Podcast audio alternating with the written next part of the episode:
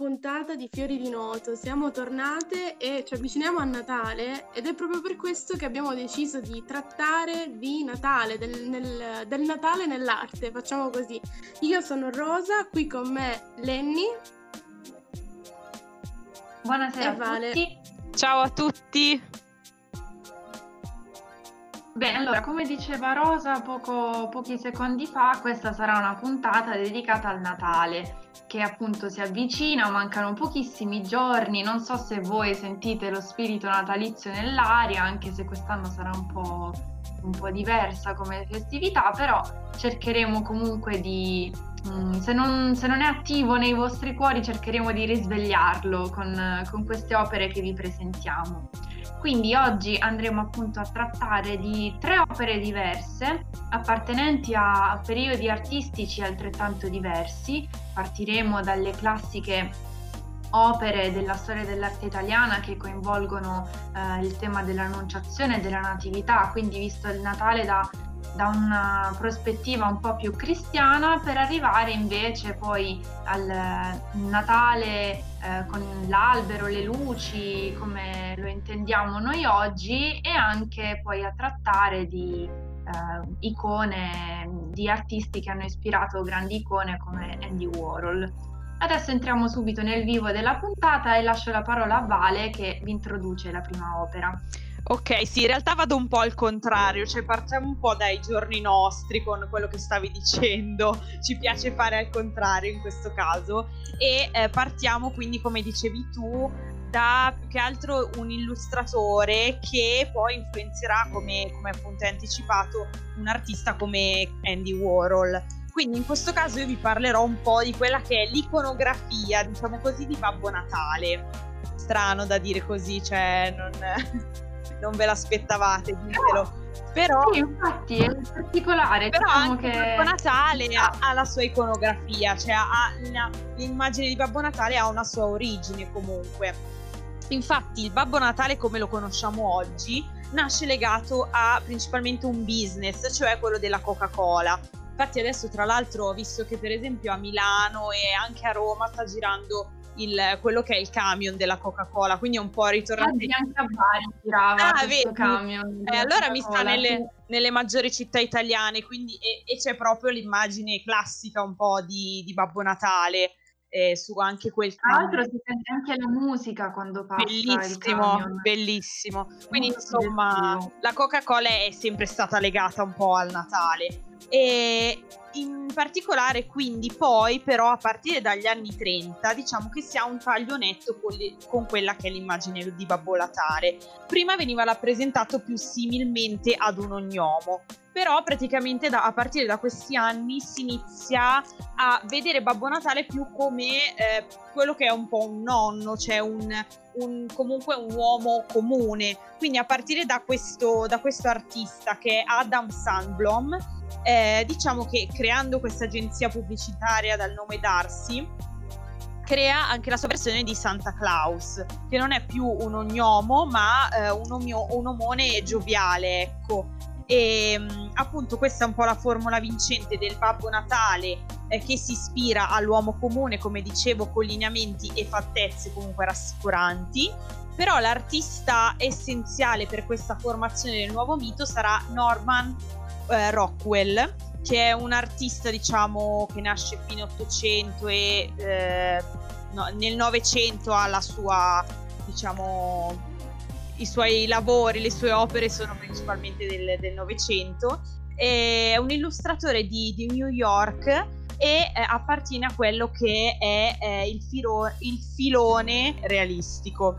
Allora, Rockwell diciamo che ne stiamo parlando perché crea soprattutto queste immagini natalizie eh, che oltre a vedere il Babbo Natale in sé presentano delle atmosfere diciamo molto candide, concitate, luminose e ehm, la sua interpretazione in particolare di Santa Claus di Babbo Natale eh, è quella di un uomo con queste guance eh, paonazze, questa barba lunga, il Babbo Natale solito insomma, che è anche circondato da quelli che sono i folletti e che lo aiutano a fabbricare giocattoli di legno eccetera e anche poi dai bambini che sono diciamo eh, lì assorti per chiedere la, legato tutto alla letterina, insomma ai doni.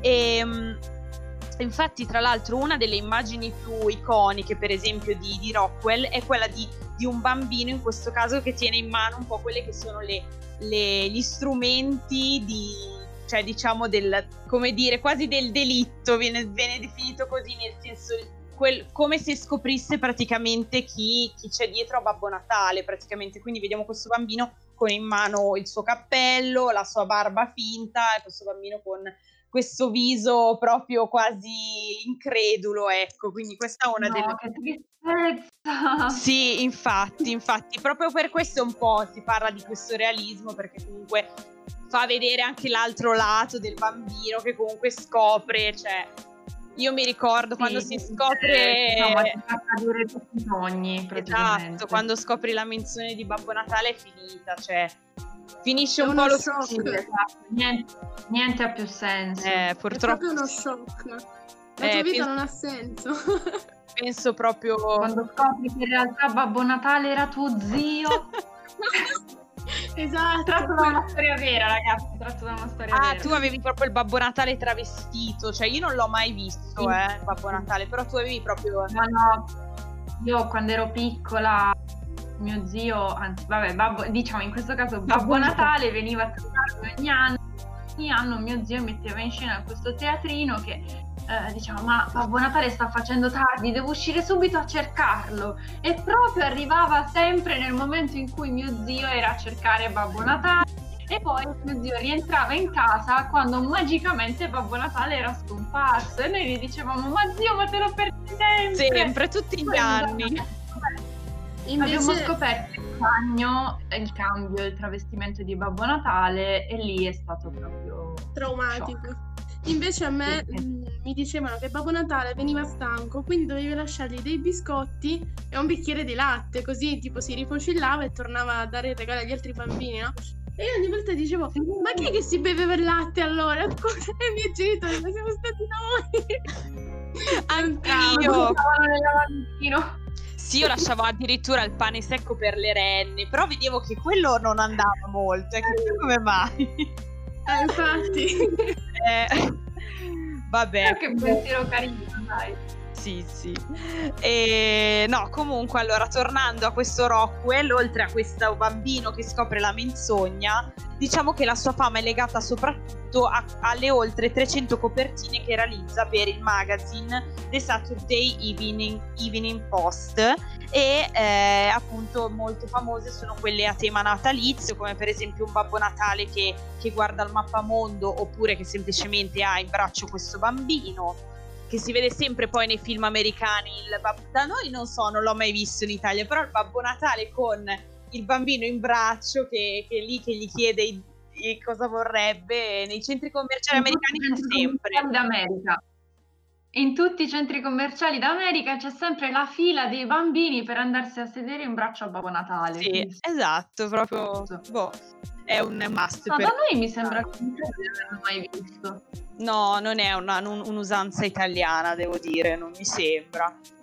E no, no comunque, allora, invece, per quanto riguarda un po' Andy Warhol, sappiamo che comunque eh, molte delle sue illustrazioni, diciamo, disegni più che altro a tema natalizio, che ne realizza un bel po' in realtà, soprattutto acquerelli o varie stampe, ehm, si pensa che appunto sia stato proprio influenzato da questo Rockwell e, ehm, eh, proprio perché appunto diciamo lui rappresentava l'America da un punto di vista sia culturale che politico anche eh, con diciamo queste situazioni natalizie quotidiane. Quindi per esempio ci sono anche le famiglie con in mano i doni piuttosto che appunto i vari bambini che che insomma sono nella classica situazione del 25 dicembre. E eh, appunto Andy Warhol a tal proposito dice che comunque la,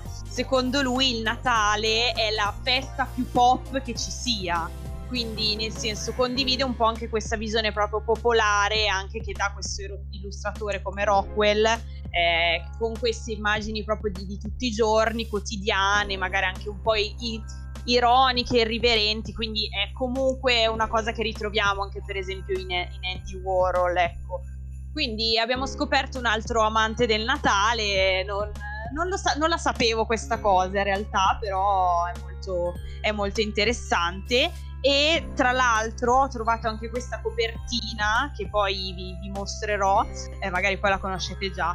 Eh, è una copertina del, del, 1978 di Ike Times in cui proprio Andy Warhol appare con abiti di Babbo Natale, cioè abbiamo un Andy Natale praticamente e um, praticamente è anche in compagnia di questo Truman Capote che è uno scrittore sceneggiature Ah, sì, Truman Capote, quello che ha scritto Colazione da Tiffany. Tra l'altro io adesso, curiosità che a nessuno interessa, dirò lo stesso, sto leggendo un libro di Truman Capote che si chiama Un Natale. È un ah. libricino carinissimo, piccolino e lo sto leggendo proprio in questi giorni. Ah, fantastico.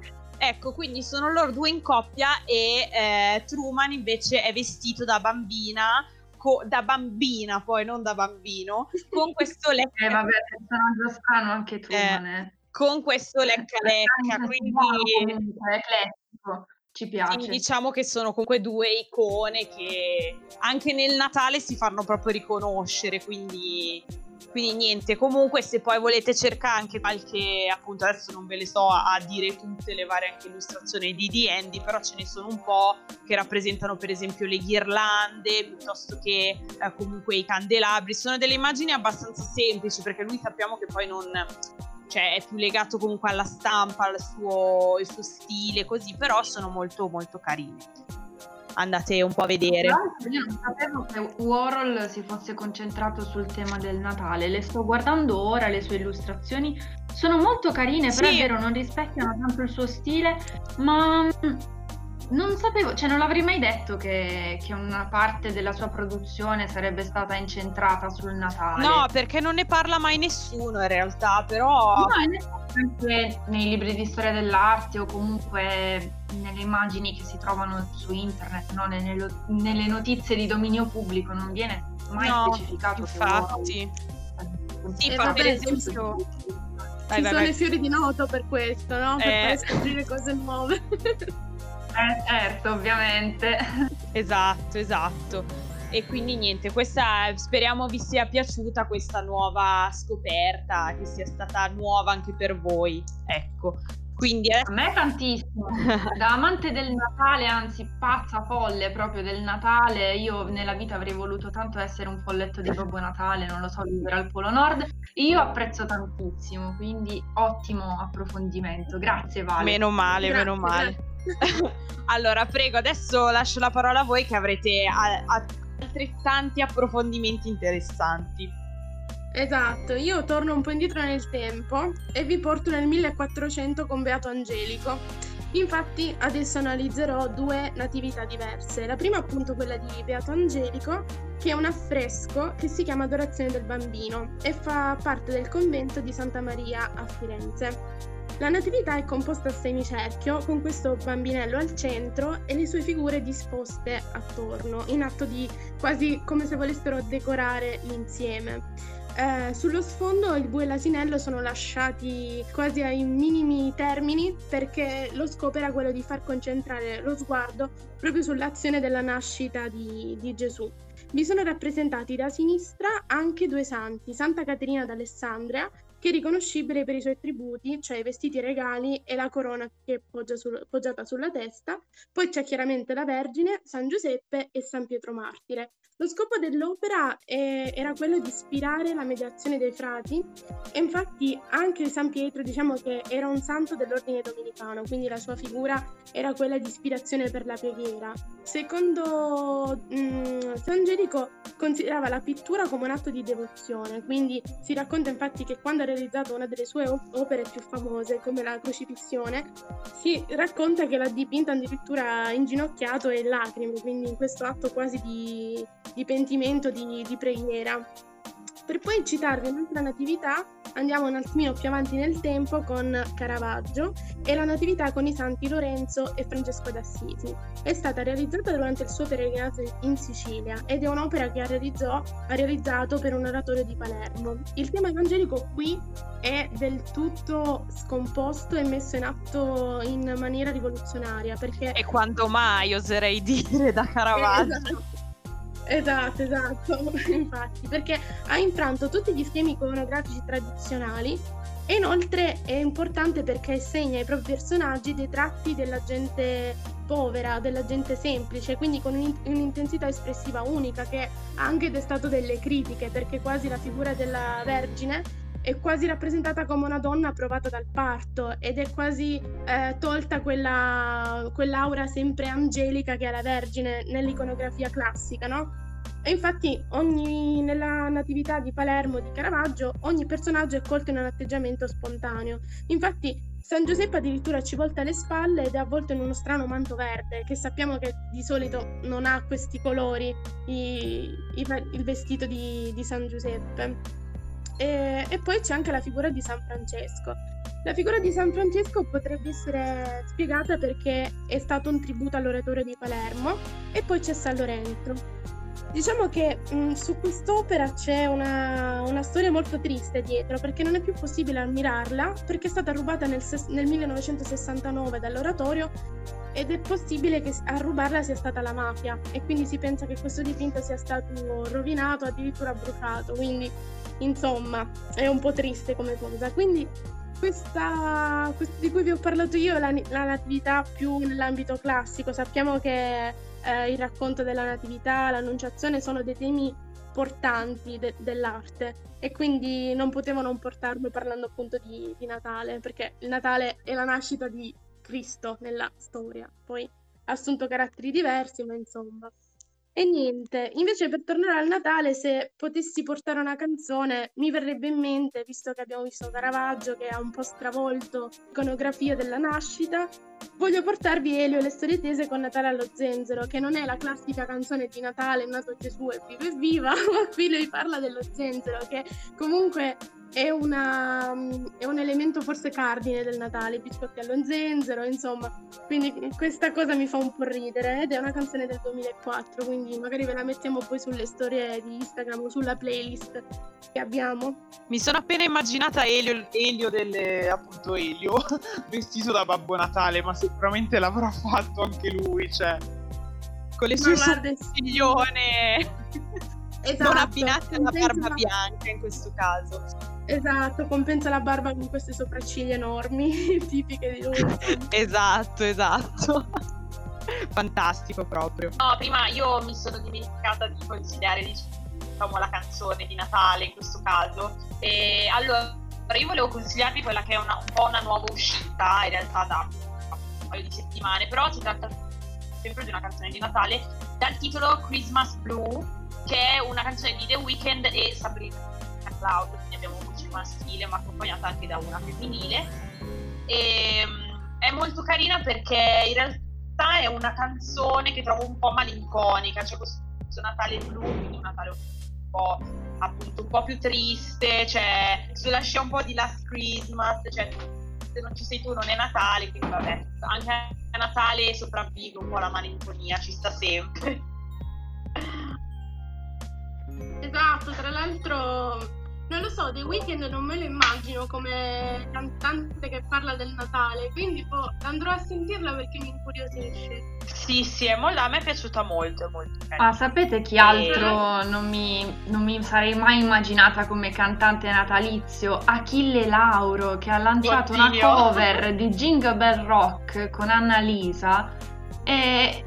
Non lo so, fa un, un certo effetto sentire che Achille Lauro possa cantare una canzone della tradizione natalizia, però sicuramente è molto curiosa come versione. Sì. sì. Lui che è tipo la blasfemia per eccellenza. Sì, esatto. Non ha niente di natalizio, però no, vabbè, può essere anche una provocazione. Mm. Può essere. Sì, sì, sì, sì. Sì, potrebbe essere, insomma. Io ho sentito un estratto della canzone, non l'ho ascoltata tutta e nell'estratto di Spotify si sentiva soltanto Annalisa che cantava il ritornello, però l'ascolterò e vi, e vi dirò.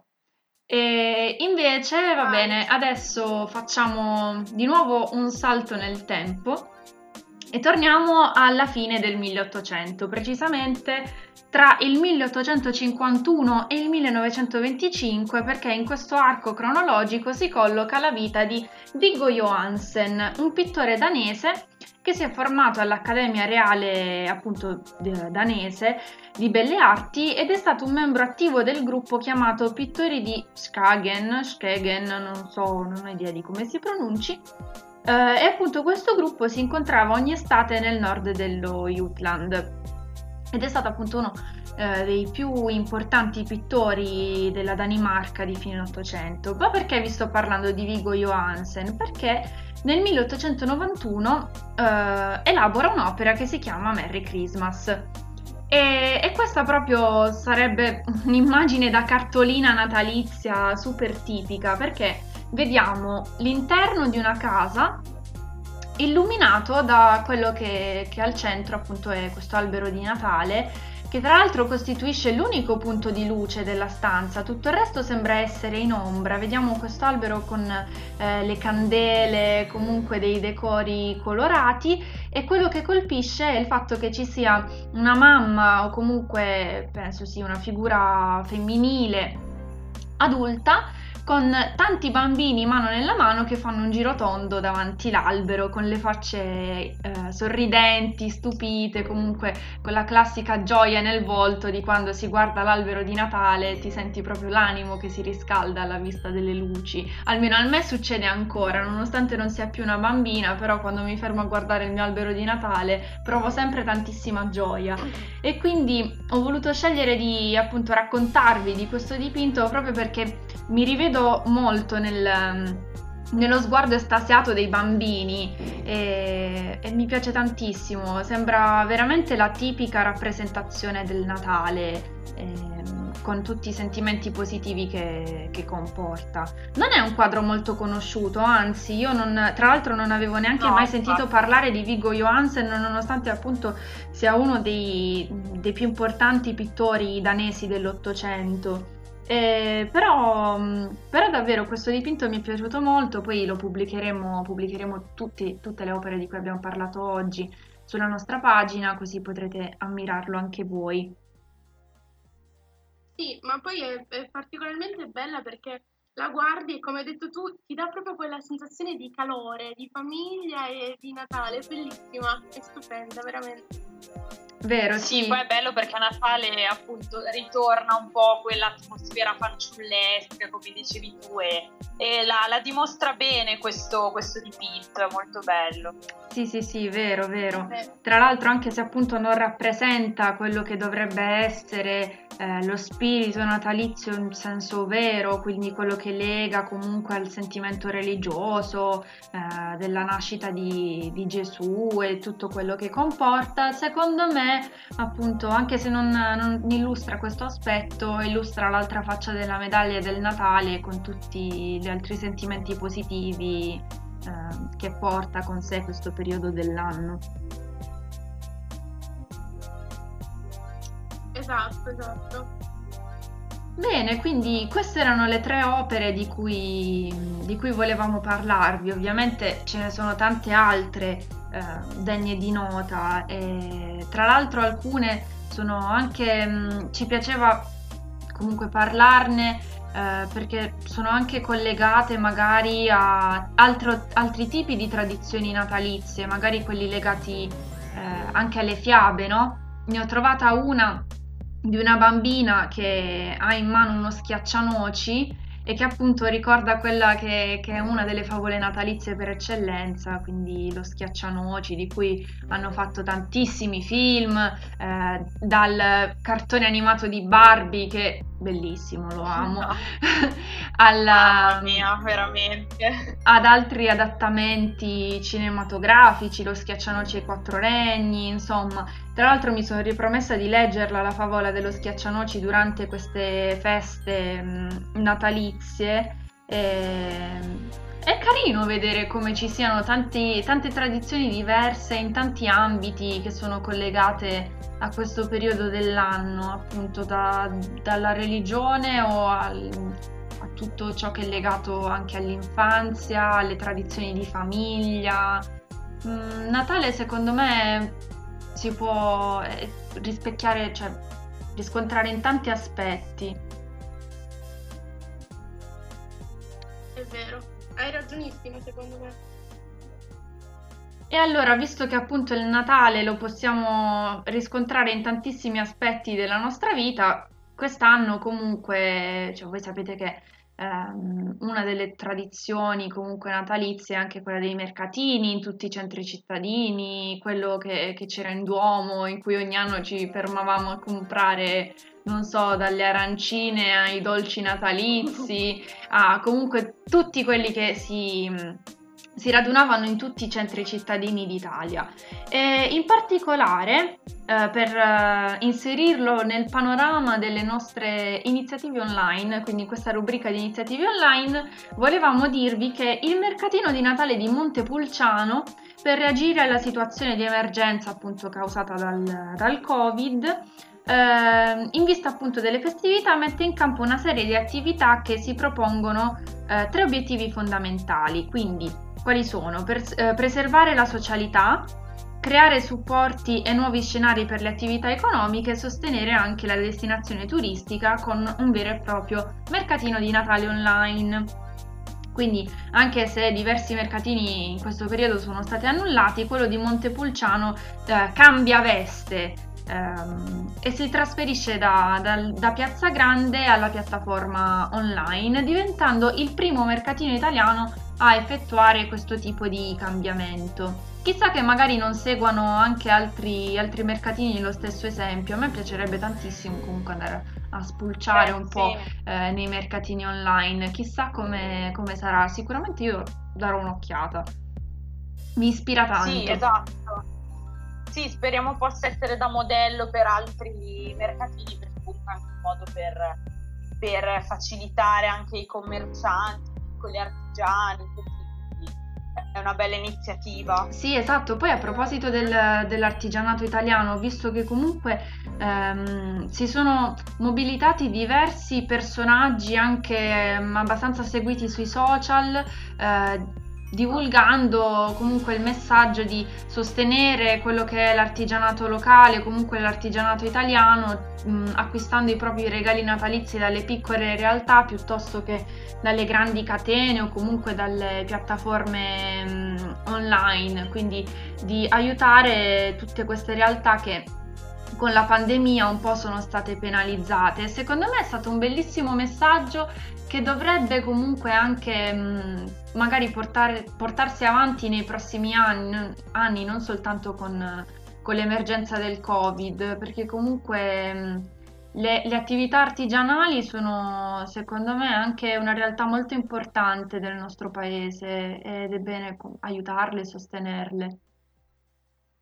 Eh, esatto, quindi piccola inserzione acquistate da Eleni Art. No, non voleva essere una, una trovata pubblicitaria, no, però no, grazie. No, no, questo era, era, un consiglio da parte nostra perché come ti hanno pubblicizzato su radio più importanti, anche Radio Statale deve esatto. farlo in questo caso. Esatto. Grazie, grazie. Questo compito spetta a noi, a noi fiori di noto. È il momento pubblicità, la striscia della notizia eh. deve stare. Quando si parla di Lenny Art, sì. Eh. Grazie esatto, ragazzi, quindi grazie. mi raccomando, andate a spulciare in questo caso il suo profilo Instagram e troverete tante cose carine. Molte grazie, mi fate arrossire così. Eh. E no, niente, comunque. Allora, volevi dire qualcosa No, niente. no, ok. Tagliate. ok, allora invece passando ad altri, altri diciamo, iniziative online, in questo caso volevo parlarvi di, di questa mostra che doveva tenersi in realtà alle Gallerie d'Italia, però eh, hanno, nonostante la zona gialla qua in Lombardia non, non hanno ancora riaperto i musei e qua ci sarebbe da aprire una parentesi infinita, ma non l'apriamo perché No, infatti tempo, meglio, però... meglio, lasciarla chiusa questa parentesi, se no dovremmo fare un podcast a parte. Però, Sì, siamo molto dispiaciute di questa cosa, però insomma vi segnaliamo questi, questi tipi di iniziative come per esempio appunto Tiepolo alle Gallerie d'Italia che eh, diciamo in mancanza della mostra online hanno organizzato proprio delle visite, visite guidate digitali quindi proprio i capolavori che eh, dovevano comporre la mostra dedicata questo, al grande pittore veneto Tiepolo eh, pass- sono passati proprio online e si può organizzare una vera e propria visita guidata, una cosa proprio seria come se, se stesse visitando il museo, quindi se, se volete è disponibile questa, iniziativa. Noi invece con le mostre che si digitalizzano posso citarvi gli uffici che intanto dobbiamo dire che ne, nello scorso ottobre sono andati su, sono arrivati su TikTok e arrivati in Giappone. Ma sto male! Ma sto malissimo, no, raga, gli uffizi su TikTok. Ma, ma, fa un sacco ridere comunque pensare che un museo sia su ma TikTok. Sì. Vabbè. Prego, prego, non sì, volevo interrompere. No, no, vabbè, c'è ben poco da dire, c'è soltanto da dire che gli uffici, grazie a TikTok e al Giappone, sono arrivati anche eh, online su questo social che comunque fa dei brevi video per chi non lo conoscesse, magari ironici e così via, ma abbiamo avuto modo di vedere anche gli uffizi, quindi questa cosa andava detta perché la, la bellezza della, della tecnologia è assurda. E dopo Chiara Ferragni pure su TikTok gli uffizi, cioè hanno dato proprio il meglio. Esatto. Stanno cercando di raggiungere una fetta di popolazione che secondo me di solito non mette piede nei, nei musei, quindi magari stanno cercando di coinvolgere esatto. anche altro, un altro target di gente, che in realtà non è poi così male come idea, se serve a sensibilizzare, no, ad avvicinare all'arte che ben venga, però comunque mi fa sempre un po' sorridere in realtà pensare che gli uffizi siano su TikTok, però... Sì, esatto. Vabbè, ma su TikTok c'è di tutto, c'è anche Matteo Salvini, c'è la politica. Eh vabbè, te pareva. C'è anche l'arte. sì, esatto, figurati. Diciamo che quello ce lo aspettavamo. No, però... Vai, vai. No, dicevo che della Ferragni comunque anch'io, ci sono state un sacco di polemiche, però sinceramente se, se serve a comunque sensibilizzare un altro tipo di pubblico, perché no? No, infatti io non l'ho trovata una... Cioè, non, non ci vedo nulla di male. No, infatti. D'accordo. d'accordo. Sì, anche perché, vabbè, come al solito ci sono state mille polemiche da parte di gente che dice sì, adesso andranno tutti lì a farsi la foto davanti al quadro senza capirne una mazza. Ok, ma c'è sicuramente un sacco di gente che lo fa a prescindere dalla Ferragni che va a fare una visita agli certo, uffici, quindi io alla fine non, non, ci ho trovato nulla di male, anzi voglio dire che ben venga certe volte sfruttare la popolarità di questi personaggi che magari possono veicolare dei messaggi comunque positivi in fin dei conti, quindi mm, ben venga sì. appunto. Ma durante questo lockdown comunque Ferrari sono stati eh, mirino di critiche anche perché magari Conte si è riferito alla Ferragni per divulgare questa idea di mettere la mascherina. E secondo me è quello che avete detto voi prima è giusto perché comunque hanno una, una bella fetta di visibilità che va sfruttata anche in queste circostanze. Ma per tornare agli uffizi, volevo dirvi che oltre a questa cosa innovativa di TikTok, nel, eh, sul proprio sito ufficiale trovate mh, mm, delle 10 sale dedicate alla pittura veneziana del Cinquecento da poter visitare direttamente da casa, tra l'altro con foto in HD, quindi non ci perdiamo quasi nulla della bellezza di essere lì. Ovviamente poi essere davanti a un dipinto è tutt'altra cosa di vederla dietro uno schermo, ma comunque è in HD, quindi vale la pena. E poi un'altra cosa, in una sala che ospita, che ospita, che ospita la nuda di vicino, è possibile affacciarsi sempre da casa a questa finestra e guardare Firenze, quindi è stupendo secondo me. Ci fa sentire un po', un po' più vicini, non lo so, è una cosa bellissima. Un po' in viaggio, anche se non si può troppo, però bello. Sì, questa cosa mi ricorda un sacco quando da piccola utilizzavo in carta e potevo fare viaggi multimediali tipo alla Valle dei Templi, a Busimbel, eh, tutti questi posti magari non facilmente raggiungibili, non dietro l'angolo, però mi sentivo veramente importante e acculturata quando andavo a vedere appunto a Busimbel attraverso in, in carta, non in HD ovviamente però comunque era carino. Io facevo una cosa simile con Google Earth che puoi lanciare il pupazzetto in, uh, a caso sul mondo e mi sono trovata a volte in Africa, cose bellissime. Bellissimo. Abbiamo viaggiato. In mezzo agli struzzi, tipo, ma dove sono? sì, esatto, è un, un po', ansiosa come cosa perché non sai dove capiti, se lo fai così a caso, però è divertente, dai.